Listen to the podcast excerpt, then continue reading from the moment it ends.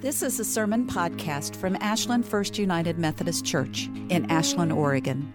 Visit us online at ashlandmethodist.org for more sermons like this, church information, and how to get involved. Ashland Methodist, a community of open hearts, open minds, and open doors.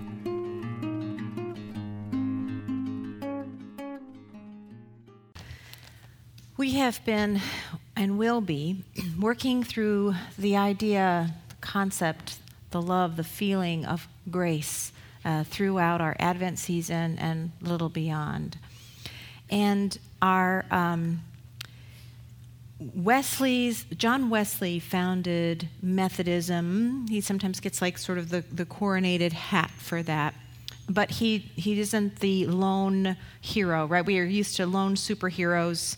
Uh, we have our cartoons with capes, and they get to fly around or be invisible or whatever their superpower is. Um, and John Wesley did not. That wasn't what happened. He came from a family that loved him, that taught him, that guided him. He came from a a community of people who were grappling with what the word was and what the word meant and what faith was. There was a lot of different bubbling up of different groups of that understood God differently at that time Puritans, Pietists, we can give them all sorts of names. Um, but John Wesley emerges from you know what is kind of a stew of things and s- sort of stands there almost like Moses did, right? Moses got, um, he was born as a Hebrew to a Hebrew mother who wasn't allowed to keep him under, under threat uh, of, of death. The, the baby boys were being put to death. And she floats him down the river, and Moses is picked up by an Egyptian princess and loved and cared for. And he grows up in this double world being both Hebrew and Egyptian. And then that dilemma pours out of him in the moment when he sees a Hebrew slave being abused. Moses strikes out, wearing the garb of the Egyptians, and he flees. And guess who shows up? God does.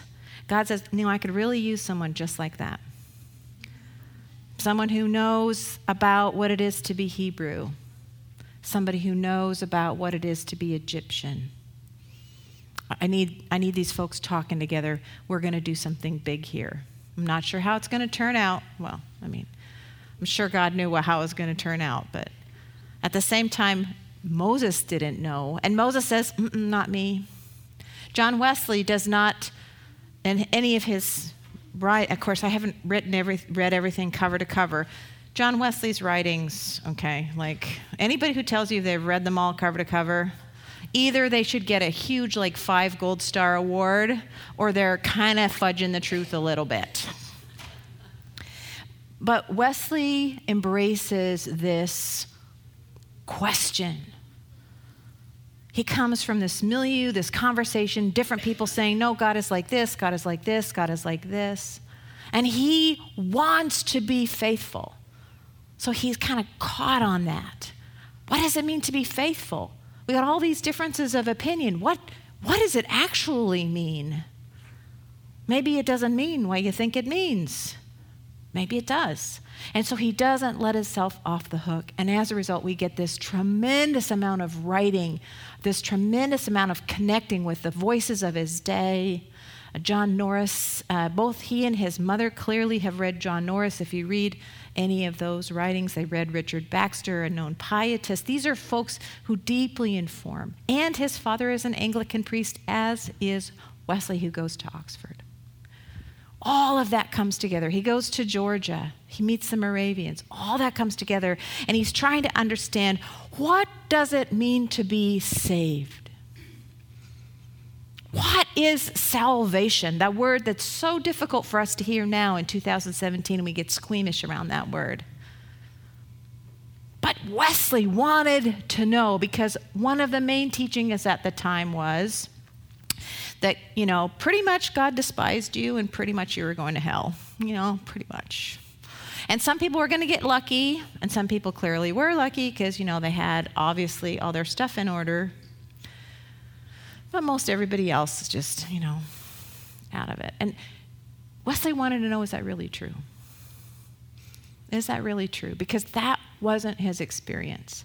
That wasn't what his mother had taught him. What he had learned was that human beings are born good. That Adam, our first parent, was born good. That nature, as it was created, is created in the glory of God and created good.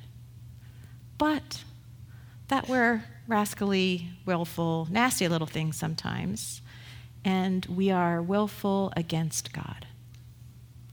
And that when we are willful, the things that we do end up hurting each other and hurting ourselves and hurting our world. And that is not salvation. You are not saved if you are hurting yourself or someone else because that is a brokenness. So, how do you, and it's, that's not saying that we can't make mistakes. So let me be clear about this. But the question is, how do we how do we participate in the world God intended? How do we become active in the ways that God would have us be? How do we go back to that early nature deep within us, the nature with a good sense?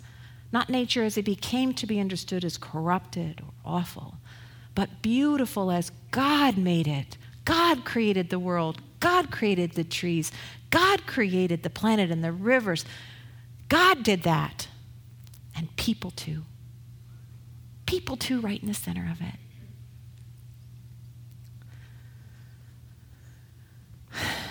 So Jesus is, so John Wesley comes up with this idea of grace and he breaks it down. And it's connected to a lot of the teachings of the time. I'm not going to go into that right now, but nothing came out of nowhere. So here's this first idea of prevenient grace prevenient grace is almost like this invitation. You have an invitation to the party, an invitation to the banquet. It's right there. And at some point, God anticipates when that is, you will receive that invitation. It will get through to you. It will somehow be in a place where you are at the same time, and you'll go, Oh my gosh, look, I'm invited. And that probably isn't going to happen when you're just, you know, well, it does happen when you're going about your life, but oftentimes it takes a disruption, something to make you second guess what's really going on. Moses, right? He, he strikes out against an Egyptian soldier and he has to run. Something has totally disrupted his life. We talked yes, uh, yesterday, last Sunday, about Zechariah being in the temple getting a chance to offer incense in the temple as in the role of the temple priest and the angel Gabriel showing up. And then he'd, uh, you know, here's your invitation, sir. Hope you'll be at the ball. He uh, just can't conceive of it. The disbelief. How can this be? And I think we've all had those experiences, right? This is, wait, this is out of my framework. I thought it was all going to be like this other thing. I thought I was just a worm. I thought I was totally unworthy. So, how can this invitation be here? How is that even possible? And Zechariah is unable to say yes. And he just blinks. And in his disbelief, he's, he, he's mute. He can't say anything. He doesn't know how to, ah, and he's stuck in that moment, right? That moment of prevenient grace, right before we're able to do the next thing. The next thing is called justifying grace. And we see that show up a little bit in the story of Mary. It happens six months later. Mary, as a young girl, she's been betrothed, but she's living at home. There's a year between the time of your betrothal and the time that you go live with your husband's family. And this likely, once again, we're looking at an ancient story, so we're pulling things out that we think could be true. So she would be in home, which means that she wouldn't have been exposed to her new husband yet. Well, she would have met him maybe across the sometimes you were allowed to meet in person, sometimes you had to listen through. Anyway, it doesn't matter. But um, the angel Gabriel shows up. And Mary has a very similar response to as Zechariah did, right? Like, first of all, like, whoa, okay, ah. And, and even that moment of disbelief, even beautiful Mary, how can this be so? Like, you know, I, I took biology 101, yeah. How, how can this be so? And God explained, the angel explains, well, God, God will overshadow you. And the Greek in there is a little bit more gentle. That, that kind of can sound a little like, whoa, you know, whoa, all right. but to shield and protect you. God will shield and protect you. This isn't, this isn't going to be easy for Mary. It's not going to be easy at all. She's been asked to do something, to be a pregnant girl outside of wedlock in a place where that is a stoning offense because the family will be so dishonored that that happened that they'll literally have to kill her.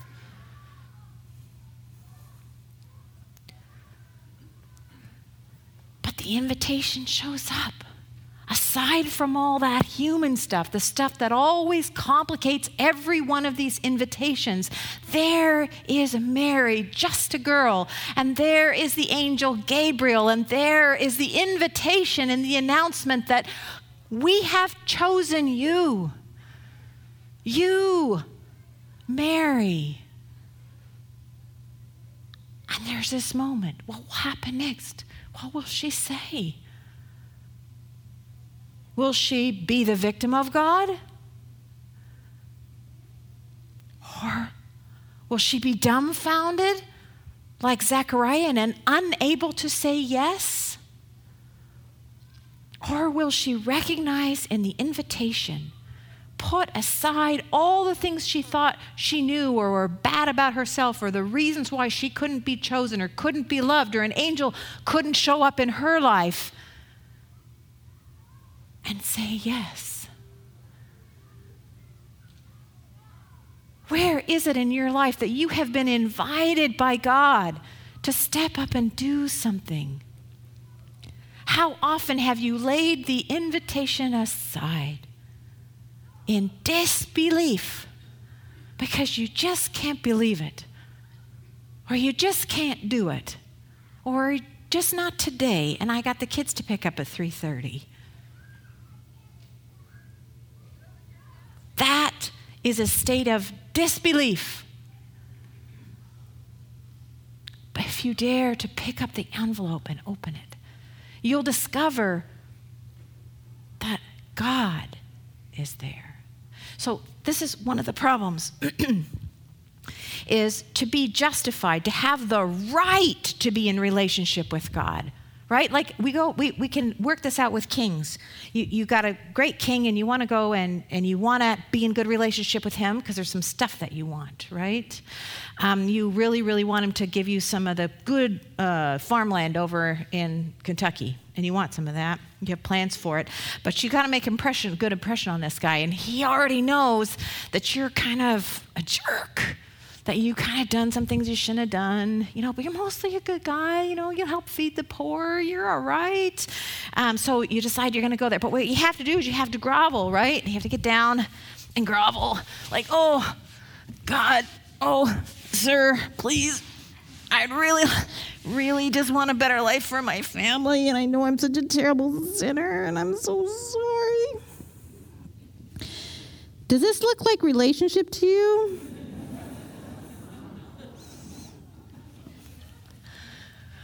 So we have this idea that we're going to meet God and we're going to somehow be in relationship with this invitation, but we're all just going to still be these miserable, like groveling little sinners.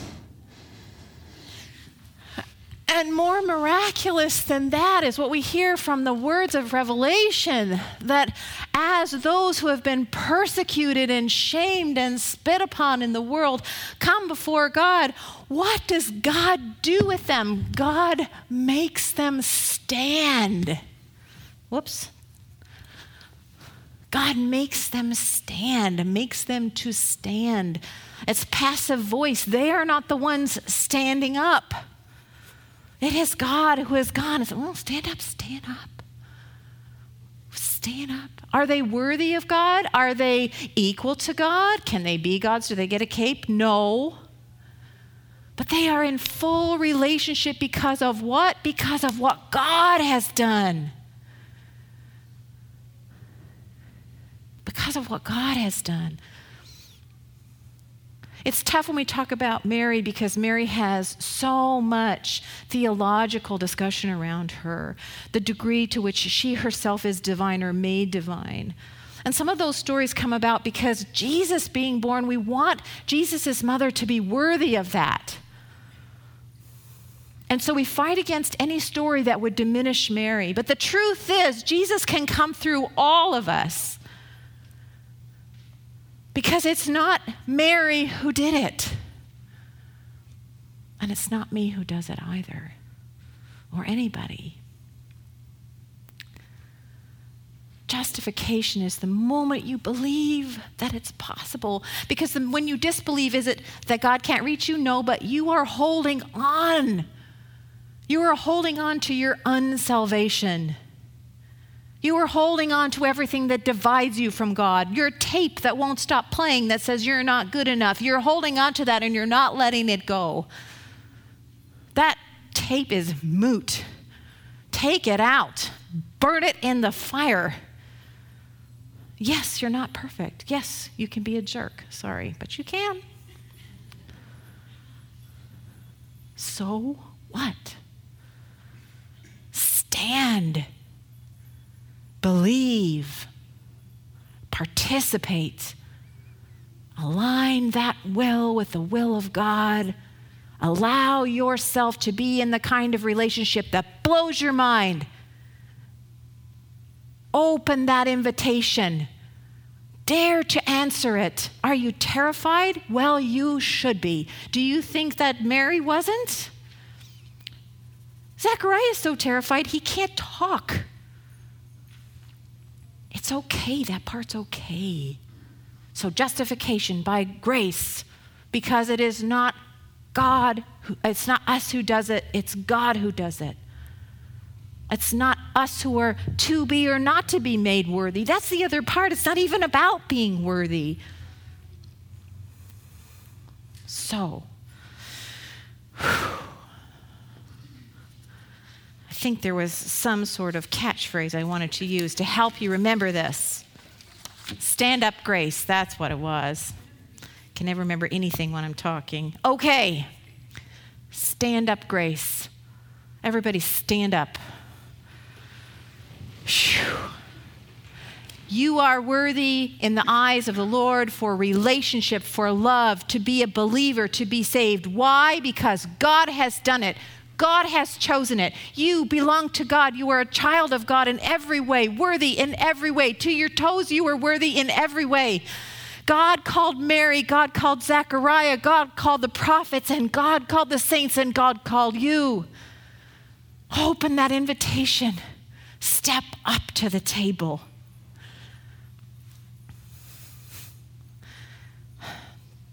The will inside you, the heart inside you that contains Christ connects all of us to what can be the world we would have it be, returning to our true nature of good within creation.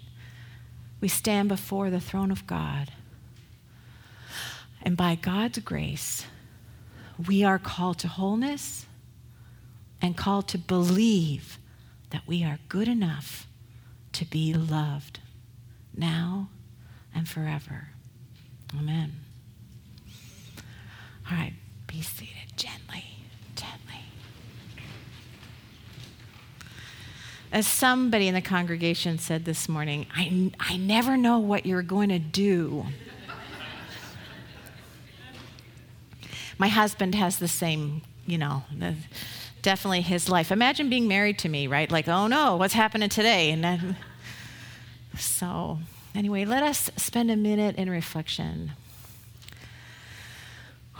letting go of all the baggage that keeps us pressed down to the ground in an unworthy way, to know that in God we are lifted up and brought into faith.